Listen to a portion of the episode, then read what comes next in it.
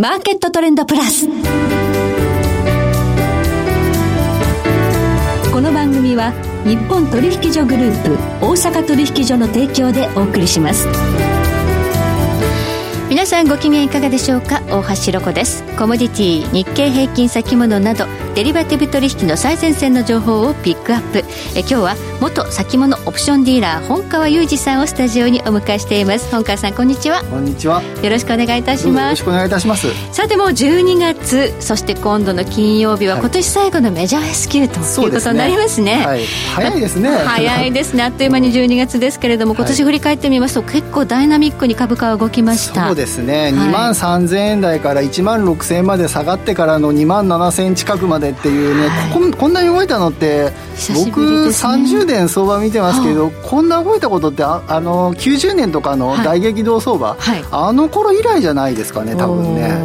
まあ、だからね、うん、あの引き込も後もいろいろあったかと思うんですが、このメジャー S q 控えてどうですか？玉読みとしてまして。そうですね。今回ちょっと玉だいぶ残ってる分あるみたいで、まあ、300万株ぐらいの,、あの1銘柄あたり300万株ぐらいの売り買いぐらいが入るんじゃないかっていうふうに残ってますから、でまあ、最近のその傾向としてその3分の1ぐらいは結構あの市場に持ち込まれることが多いので、えー、結構なんか最近にしては多めの100万株ぐらい1銘柄につき、あの売り買いが行われるかもしれないですね。そうすると結構ボラができる、まあ、ボラ、うん、そうですね。これでね、うん、上に行くか下に行くかはちょっと読めないんですけれども、はい。はい、でもちょっと,、えー、とだいぶ動いたじゃないですかこの1か月ぐらいでも3000円近く動いたりとかもありましたね、11月からの日経平均はすごかったですね。そうですね、はい、なのでかなりコールとかも踏まされて、はい、あの2万6000円とか届きゃしないだろうと思ってたところまで、ずいぶんこう踏みになってますから、まあこれで2万6500円ぐらいで落ち着いてくれればいいですけど、はい、そこで仕掛けみたいなのが入る可能性もありますけどね。はい。はい、ということで、うん、えー、この後ね、この日経平均どのように動いていくのか、そして日本株市場、今どういう状況なのかということに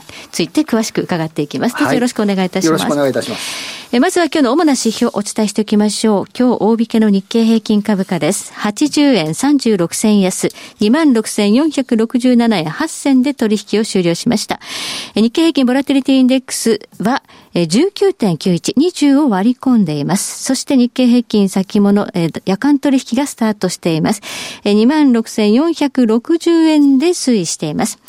そしてコモディティ東京プラッツドバイ原油先物21年5月ものは日中取引の終値で200円安の3万1000飛び90円。そして国内の金先物取引21年10月もの日中取引の終値で87円高6256円となりました。ではこの後、えー、本川裕二さんにじっくりとお話を伺っていきます。マーケットトレンドプラス。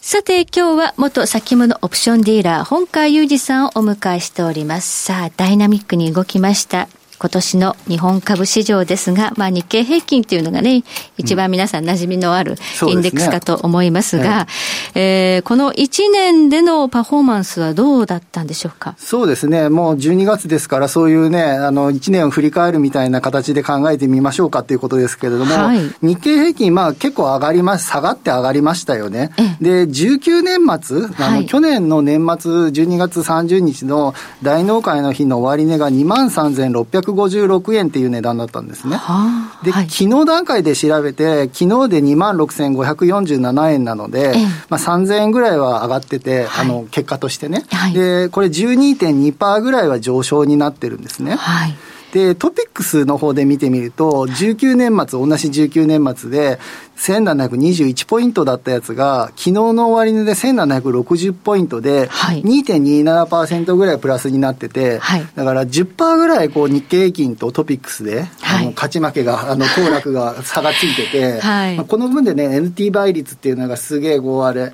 えっ、ー、と、NT がどんどん上がっていって、15、あの、15. 点何倍っていう史上最高値みたいなところまで行きましたけれども、はい、やっぱこのパフォーマンスの差がね、すごかったですよね。はい。この NT 倍率15倍台っていうのが、まあ、定着しそうな感じですよね。そうですね。少しだけね、ちょっと高値つけた後に、ここ数日、トピックス側の方が少しあの、あの、パフォーマンスが良くなってっていうね、まあ日経が上がりすぎてた分の少しあの、調整があるのかも、修正があるのかもしれないですけど、ちょっとまあこれ、この流れあんまり変わりそうにないなっていう感じはありますよね。これなぜ日経だけが強いのかということなんですがそうですね、はい、これね、日経平均って225銘柄ありますけれども、これで見たときに、これ皆さん今年、なんかすごく、株は上がってるよね。でも、私そんなに儲かってないんじゃないんだけどっていう人も まあまあいると思うんですよ。よく聞きましたね、今年は。はい。で、これはね、日経平均のさっきの終値で見たときに、えっ、ー、と、225銘柄を12月30日去年の年末と、はい、昨日の、えっ、ー、と、値段で見たときに、はい、マイナスになってる銘柄が153銘柄あるんですね。え225のうち153はマイナスなんですそうですね。だから3分の2ぐらいがマイナスで、プラスは残りの71銘柄とかなんですけど、はい。で、だから2倍以上の銘柄がマイナスで下がってるんですよね。じゃあこの71銘柄が頑張ってるってことですか？そうですね。その中で見てみて、はい、えっ、と、今度30%以上、その年末と昨日比で、はい、あの、えー、と調べたときに30%以上上昇している銘柄っていうのは20銘柄ありますよと。はい、で、逆に30%以上下落している銘柄は38銘柄ありますよと。だから。下落してる銘柄の方が多い。そうなんです。はい、30%以上の下落の方が倍ぐらいあるんですよね。だから体感的に、そんなになんか日経平均がすごく高いんだ、らしいんだけど、はい、らしいんだけど、見ればそうなんだけど、はい、私の銘柄そんなに上がらないんだけどっつったら、結構これは、あの、市場平均的にはそっちの方が正しいのかなっていう気はしますよね。なるほどね。だから上昇した71銘柄のうち30%以上上昇した20銘柄、ここが日経平均を牽引してきていると、そうですね。ちょっとやっぱ日経平均って、はい、えっ、ー、と、ちょっと指数としては歪んでるっていうのはよく言われますけれども、えーはい、まあ、値傘の銘柄群、はい、あの、ファーストリテイリングとかを筆頭に、あの辺のこう、寄与度がすごく高いんですよね。そで、ね、その辺の寄与度の高い銘柄、あの、東京エレクなんかそうですけど、もうずっと上がりっぱなしになってるじゃないですか。M3 とかね。M3 とかが、M3 がこの、えーと、去年の年末比で見て150%ぐらい確か上がってましたけれども、そこの辺がね、ものすごくその寄与度の高い銘柄群が、あの効率よく上がってるので、はい、その分で日経平均側にすごく強いあの数字が出てる。うん。はい、で結局、えー、と年末比で12.2%上昇。でトピックスで見ると2.2%ぐらいしか上昇してませんから、はい、だからそんなになんか私の銘柄群そんなに良くないんだけどみたいな感じの人の方が多いんじゃないかなっていう気がしますけどね。日経平均上昇の寄与度が高いね。こういった威嚇っていうのは値傘ですので、はい、個人投資家ちょっと買えないんですよね。そうですね。やっぱ東京エレクの3万数千円っつったら、はい、まあ、あの約定代金ベースでも300何十万とか、あのファーストリなんて800万とかですよ。800万とかかかりますから、あの、そう簡単にこれを買って持ってるっていう人も、まあ、お金持ちの人はいますけど、はい、やっぱなんか圧倒的多数の人たちは、その辺の銘柄じゃなくて、いわゆるあの、いわゆる材料株みたいなので、でね、はい、数百円、数千円ぐらいの銘柄を、やっぱ細かにあの持ってっていう形でやってると思いますから、はい、だからこの上昇分の、えっ、と、享受できた人。享受できてない状態になってるんじゃないかなと。そうですね。だから日経平均をインデックスとして、その日銀が買っていたり、あと機関投資家、年金なんかが買っている分というのは、まあ機関投資家は儲かってると思うけど。はい。そうですね。だから日経平均型の、あの、投資なんかを買ってた人、はい、今年の3月とかに、あの、最近株安いらしいけど、あの、なんか株、そろそろ買いなんじゃないのって、はい、何買えばいいのとか言って、よくわかんないんだったら、日経平均の投資でも買っとけばとか言われて、素直に買った人たちが一番儲かる相場だったかもしれないですね。先物ではこうはいかないですね。先物はやっぱ3月ごとに、あ3か月ごとに現月が来ますから、ずっとこれ持ちっぱっていうのはできないんでね。はい、うん、やっぱ、ここは投資をね、買ってた人が一番儲かってるかもしれないですね。はい、そしてその先物市場の需給から見て、ちょっとここからどうなりそうということが言えますかね。そうですね。今回ね、はい、12月切りの先物で見たときに、もう12月切り今週の金曜日で終わりになるので、で、はい、本当あの、だいぶ縦玉も減ってきてるんですけど、えー、久々に今回あの、さあの日経平均側で見ると30数万枚の縦玉残ってた時期があるんですね。うんで、これって、11月、10月安値つけてからそれからずっと上がりっぱなしになったじゃないですか。はい、なので、上の方で売ってたコールとかいうのが、はい、えっと、上がってくると困るようなポジション、売り、コールの売りとかを仕掛けてた人たちが、ヘッジで買いとかをしてると思うんですよね。ああ、なるほど、はい、オプションのヘッジで先物買いと。そうですね。ちょっとね、あの、手としては、あんまりなんか先物で、あの、あの買いヘッジしてしまうと、はい、もうあの、ロックされた状態、やられがロックされた状態になってしまってきついんですけど、うん、でもまた、えっ、ー、と、しばらく相場が膠着してくれば、コールの方がだんだん沈んでいきますから、うん、その分を取れるので、そこで我慢してっていうので、うん、先物で繋いでしまうとかなり苦しいんですけれども、はい、まあそういうあの、玉が出たんじゃないかと。なので、9月切りなんか30万枚とか乗らなかった縦玉が今回乗ってきてて、はい、やっぱりちょっとなんかかなり苦しかったんじゃないかなっていうのがそこに現れてるかなっていう気はしましたね。はい、このね、メジャー S q、経過した後で年末に向けて日経平均、はい、どうなっていくと思われますか？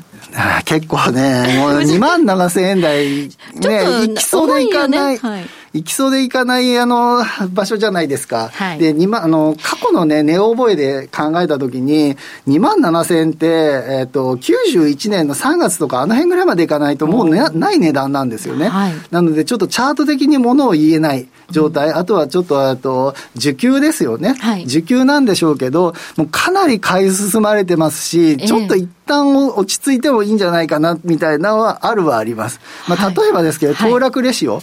とかが、が、えっと、すごく上がってくれば、例えば今年のあの6月とかに、東証一部の騰落レシオって140ぐらいまでいったんですけど、はい、今回やっと120ぐらいまであの近づいてきたぐらいで、うん、あんまり加熱感がないままに来てるんですよね。だから225ばっかり高くて、はい、だから東証一部の騰落レシオなので、はい、えっと、東証一部の銘柄そこまで加熱してないんだけど、225が高いので、すごく高くて加熱感ありそうな雰囲気を醸しつつ、そこまでなんか騰落レシオが加熱しすぎで、売らなきゃみたいな状態でもないので、うん、あでもまあそれでもそれなりに120ぐらいまで来たので、はい、少しなんかこう、ちょっと,、えーと、注意ゾーンかなっていうような場所までは来てますよね。注意ゾーンと言いながら、うん、まあね、ずっとここ11月以降、売ってきた人は踏まれた相場だったわけですよね。まあここはもう需給で踏まされてる分はあると思いますね。えー、そこまでいかないって思ってた分がいってしまいましたから、はい、えっ、ー、と、売り方の買い戻し、やっぱその辺の需給で、あの、踏まされた分が結構あるんじゃないかなっていう気がしますね。そうですね。なんか本当に需給での価格だったということで考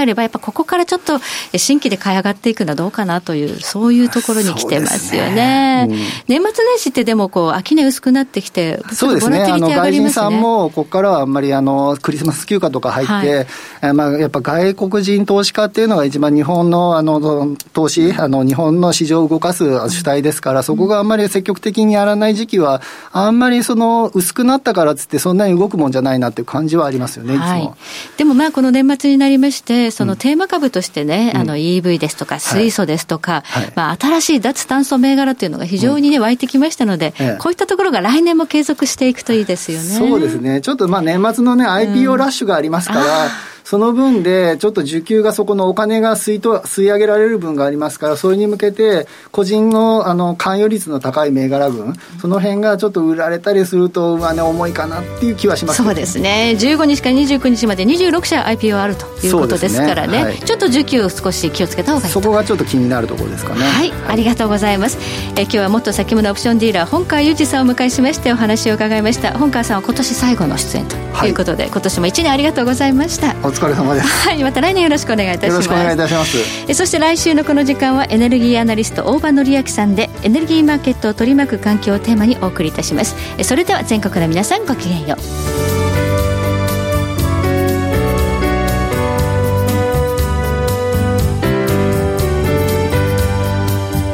この番組は日本取引所グループ大阪取引所の提供でお送りしました。